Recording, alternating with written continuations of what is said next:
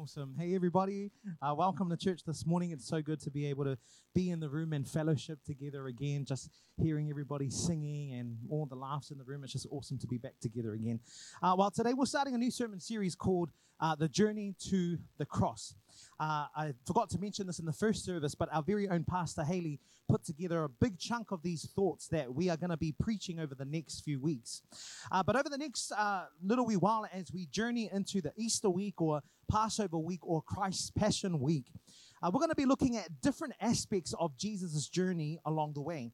And my prayer is that as we uh, journey to the cross, that as we trace Jesus' footsteps to the cross, uh, that we wouldn't just grow in knowledge and understanding of what Jesus has done for us, but that our response would be uh, gratitude, thanksgiving, praise, and a life of worship. Uh, this morning, our first stop on our way to the cross is Gethsemane, where Jesus is not only praying, but he's about to be betrayed. Come on, let's pray. Spirit, Spirit of the living God, I pray, fall afresh on us this morning. God, would you continue to just walk through this room, God, from the front and to the back? Make your presence known in this place. Father, I pray that as we come around your word this morning, God, that you would continue to speak to our hearts today. Father, continue to speak. Your servants are listening. In Jesus' name I pray. Amen and amen. There's a story of a Christian man uh, who, for most of his life, was constantly in a battle. Not a physical battle, not a health battle, not a battle of the mind, but a battle for approval and acceptance from the one person whom he adored the most, his father. And at the age of 11, he receives news that his parents are now being called to plant a church further south of where they stayed. And so for 15 years, he gave his life to serve in this church that his parents were planting. For 15 years, he had to be the first to wake up at 6:30 a.m., load the truck, and make sure it was ready to go with all the gear for Sunday service.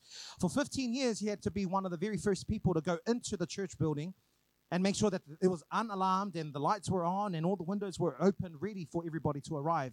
For 15 years, this guy would have to roll out 100 seats unpack the 100 seats and bring them back in, unpack, you know, the building that they were using for services. For 15 years, this man would have to give up his evenings uh, because they didn't have a church building where they gathered. And it didn't matter that he had homework to do because his priority was to make sure that his house was ready for the deacons meeting on Monday, Sunday school teachers meeting on Tuesday, uh, prayer meeting on Wednesday, uh, band practice on Thursday, youth on Friday, more meetings on Saturday, and then do it again on Sunday morning. For 15 years, this man would have to uh, stay up most nights and pray through his house after his parents had carried out pastoral care sessions and uh, counseling sessions and deliverance sessions in their lounge. For 15 years, this man would have to give up what he wanted to do, what he wanted to become, what he wanted to study, and where he wanted to go. But he didn't mind though, because if it meant that at the end of all of this, he was able to prove to his dad how much of a great son that he was, it meant that he could finally get the one thing that he had been longing for all of this time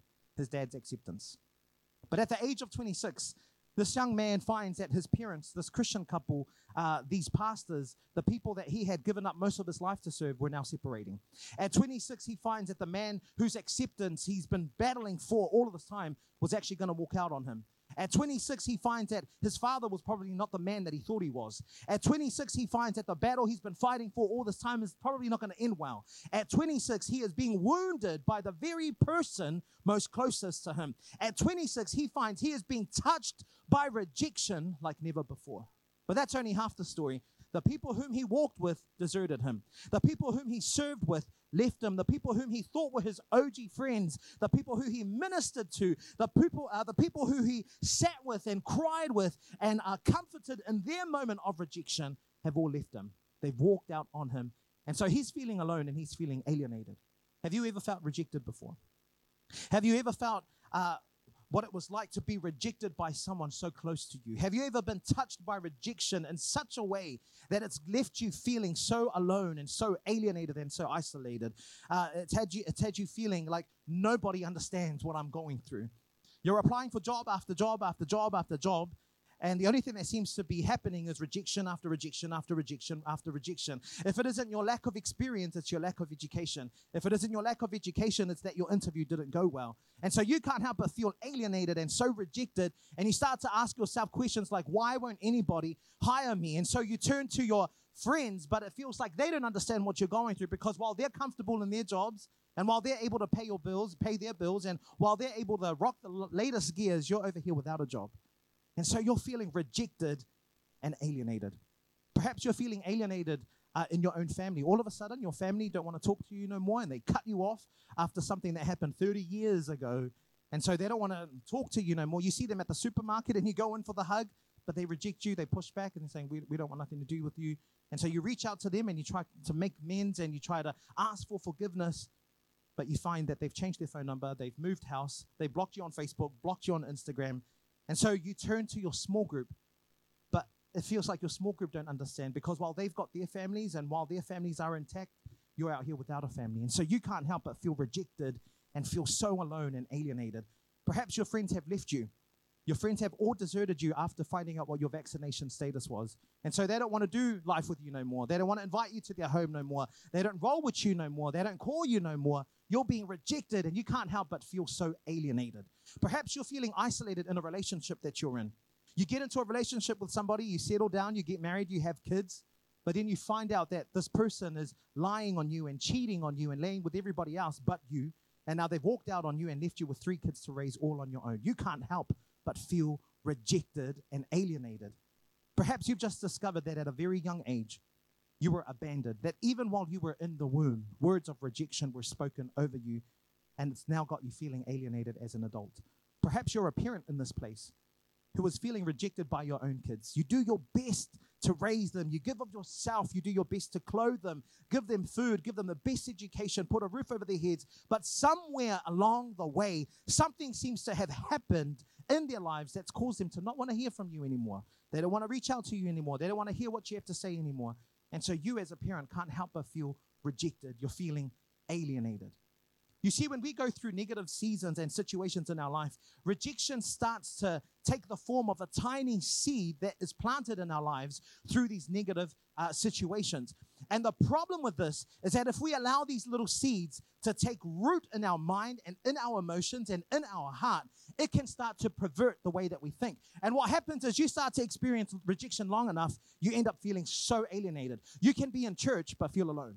You can be in your small group but feel alienated. You can be in a relationship with somebody but feel like you're, you're by yourself. You can be hanging out with friends and walk away from your hanging out session feeling absolutely alienated. You can have the job, all the cash in the world, live up a lifestyle that's mean as, and come away with that feeling like you're all alone you start to wonder does anybody understand what I'm going through? Why do I feel so alone? Is there anybody who can understand my pain? Can anyone understand the rejection that I feel? Can anyone understand what I'm dealing with right now? And so, how are we supposed to deal with the feeling of alienation, the feeling of being alone that is caused through rejection? What could we possibly do in moments where we feel so disconnected from God and disconnected from people? Let's go to God's word. I know. You can breathe, guys. I know you're probably thinking, wow, uh, that was a lot. But let's go to God's word. Um, Matthew 26, 36 to 56. Go away and read it in your own time. There is so much that we can glean from there, but I'm just reading from verse 56. Here's what it says. But all this was done, everything that was about to happen to Jesus, that so the scriptures, so that the scriptures of the prophets might be fulfilled. Then all the disciples forsook him and fled.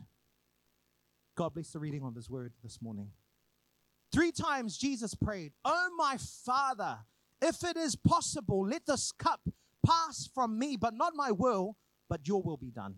Father, if this cup cannot pass from me unless I drink it, may your will be done. He prayed a third time and said, Father, if this cup cannot be taken away from me unless I drink it, may your will be done. What is this cup that Jesus is talking about? What is the cup that Jesus is praying to pass from him? In order for us to understand uh, why the contents of this cup is moving Jesus to pray three times to his Father to have it removed from him, we need to unpack the cup a little bit.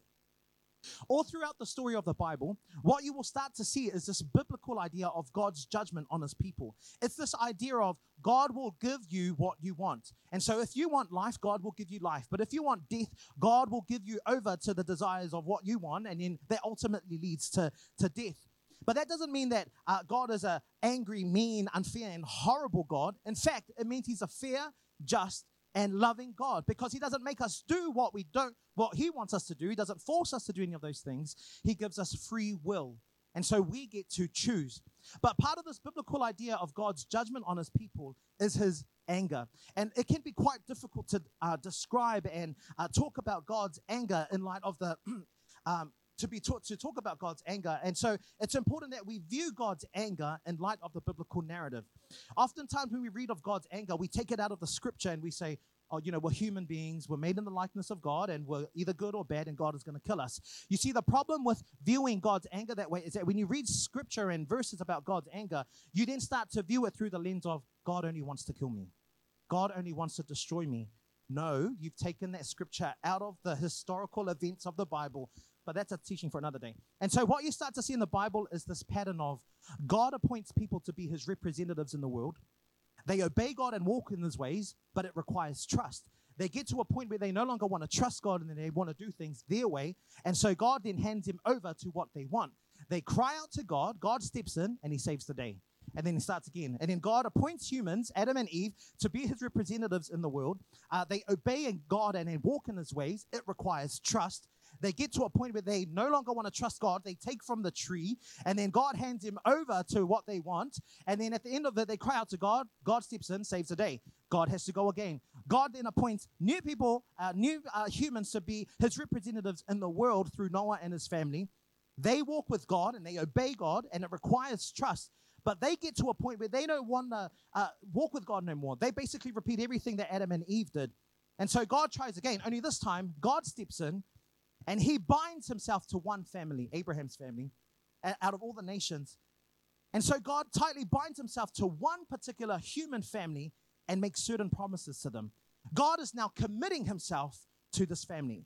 God is now investing himself into this family, investing into this family, and he's allowing this family to be his representatives in the world. This family begins to grow and they become this nation called Israel.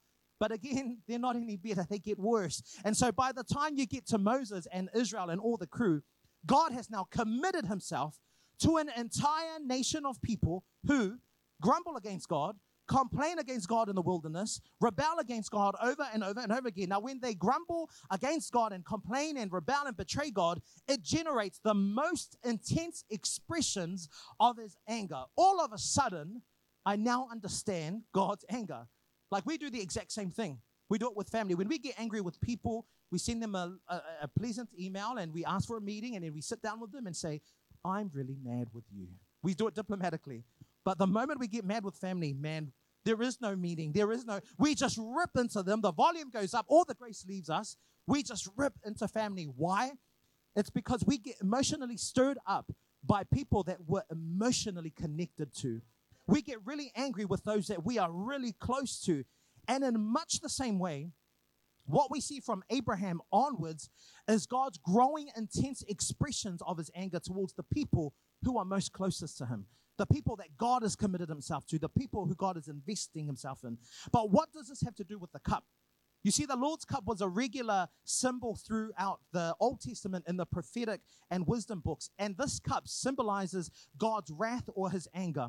One of the places that we find this phrase, uh, God's wrath, is in Jeremiah. Uh, Jeremiah 25, 15 to 17 says this This is what the Lord, the God of Israel, said to me Take from my hand this cup filled with the wine of my wrath, and make all the nations to whom I send you drink it. When they drink it, they will stagger and go mad because of the sword I will send among them. So I took the cup from the Lord's hand and made all the nations to whom he sent me drink it.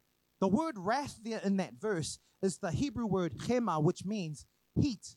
It's the idea of God's anger. Take from my hand this cup filled with the wine of my heat, the wine of my anger. And so the cup here referred to in the scripture is an intense expression of God's anger. This is quite an intense image, but this image has a very concrete and very particular historical event that it's pointing to because just a year later, Jeremiah, who has just finished sharing this image with us, uh, says that the king of uh, Babylon attacks Israel and takes Israel into exile. He destroys the, the temple, and it's absolutely brutal. All of a sudden, we realize and we start to see yes, this is the pattern that we've seen ever since Genesis.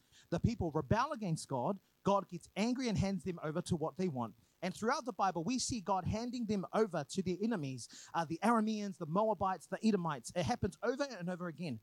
And so to drink from the cup filled with the wine of the Lord's wrath, the Lord's anger, the Lord's heat, is to be conquered by Babylon.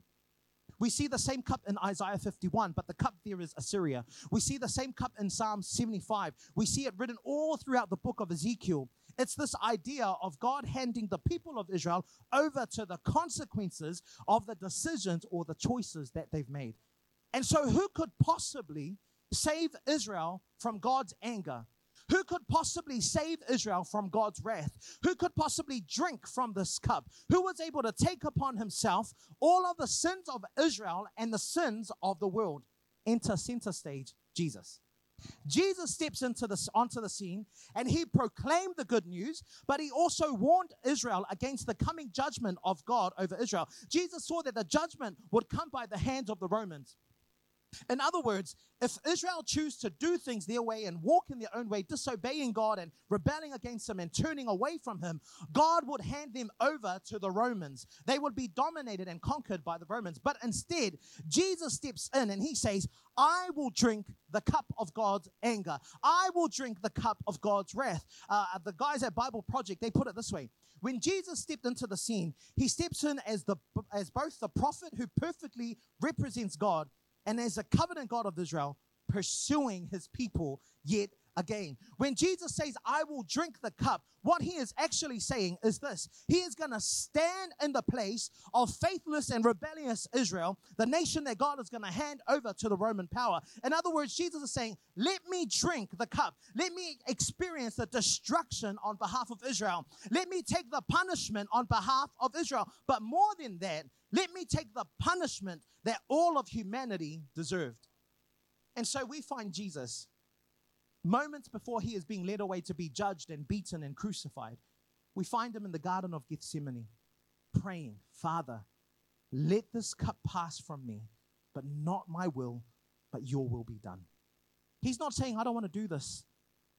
Because the truth is, even in the midst of the anguish of his human emotions, Jesus' absolute commitment is to obey God.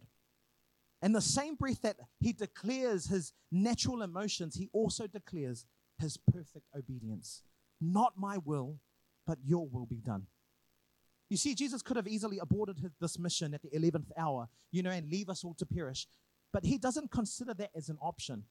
He's begging the Father to carry out the mission some other way, but he doesn't ask the Father to abandon it altogether. Why? Because as horrible as the cup may be, he knows that his immediate desire to be spared must bow before his ultimate desire to spare every single one of us. And so, in the moment of Jesus' spiritual agony, this moment where human sin would come into contact with his sinless soul, this moment of utmost need, Jesus, this holy, perfect, fully human, fully divine, this righteous man faces it all by himself. He is the righteous man bearing the image of the rejected man. Just when I thought I was all alone. Just when I thought I was all alienated because of my, my rejection, just when I thought nobody else could understand what I'm going through, there was one who was alienated and isolated. There was one who was touched by rejection to the highest degree. He was betrayed. There's a quote that says, The saddest thing about betrayal is that it never comes from your enemies. Psalm 41, verse 9 says this Even my own familiar friend in whom I trusted, who ate my bread, has lifted up his heel against me. That was like a prophetic for Judas' betrayal of Jesus. Jesus, this uh, Judas, this man who's been rolling with Jesus, who had seen everything that Jesus was doing, saw all the miracles, is now up in the garden with all of his boys, and they're about to, he's about to betray Jesus, and he lets them know, hey, you'll know which one he is. I'll greet him with a kiss. And so he comes to Jesus and he says, Rabbi, you know, and he greets Jesus with a kiss, and Jesus says to him, friend, go ahead and do what you came to do. And so the people that Judas came with, they, you know, grab Jesus and they arrest him. My mind cannot fathom the, uh, the thought that even in his hour of betrayal, even in his hour where he is betrayed by his own friend, Jesus still calls him friend. You know, if that was me, I would have been like, you know, the moment he comes out, Rabbi, like, don't you call me rabbi.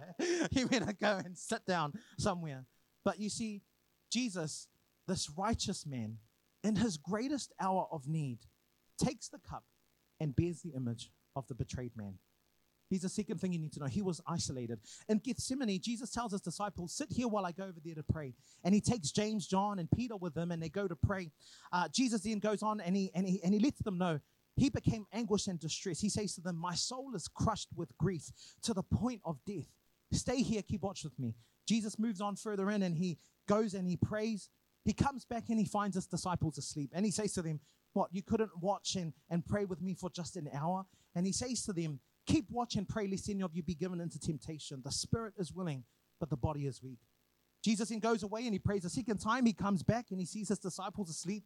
He goes away and he prays again and he comes back. They're still asleep and he says, Go ahead and sleep. Have your rest. But look, the time has come. The Son of Man is about to be betrayed into the hands of sinners. They are in this place where Jesus often met with the disciples and he connected with them. Yet, in this place of connection, Jesus is totally isolated from his disciples. He leaves most of his disciples behind and he takes Peter, James, and John with him further to pray. And he tells them what he's feeling. He's telling them what how he's feeling emotionally. And then he comes back and he finds them asleep. His friends, his disciples, they cannot relate. They can't even understand. They don't get it. They can't even empathize with Jesus. And so, in his suffering, in his hour of greatest need, Jesus is utterly isolated from his friends. But you see, Jesus, this holy, perfect, fully human, fully divine, this righteous man in his suffering bears the image of the isolated man. Here's the third thing he was forsaken. Theologian by the name of John Stott says this When Jesus is on the cross, darkness descends for three hours. At the third hour, he is crucified. At the sixth hour, darkness covers the whole land. And at the ninth hour, Jesus emerges from the darkness crying, My God, my God, why have you forsaken me? Both the darkness, which communicates separation from God who is light, and Jesus' words, which affirm that Jesus is God forsaken, both of these things affirm that Jesus is alienated from the Father. In the darkness, he is now utterly alone. You see, he wasn't just betrayed by his friends, he wasn't just isolated from his disciples, but now he's forsaken by his Father.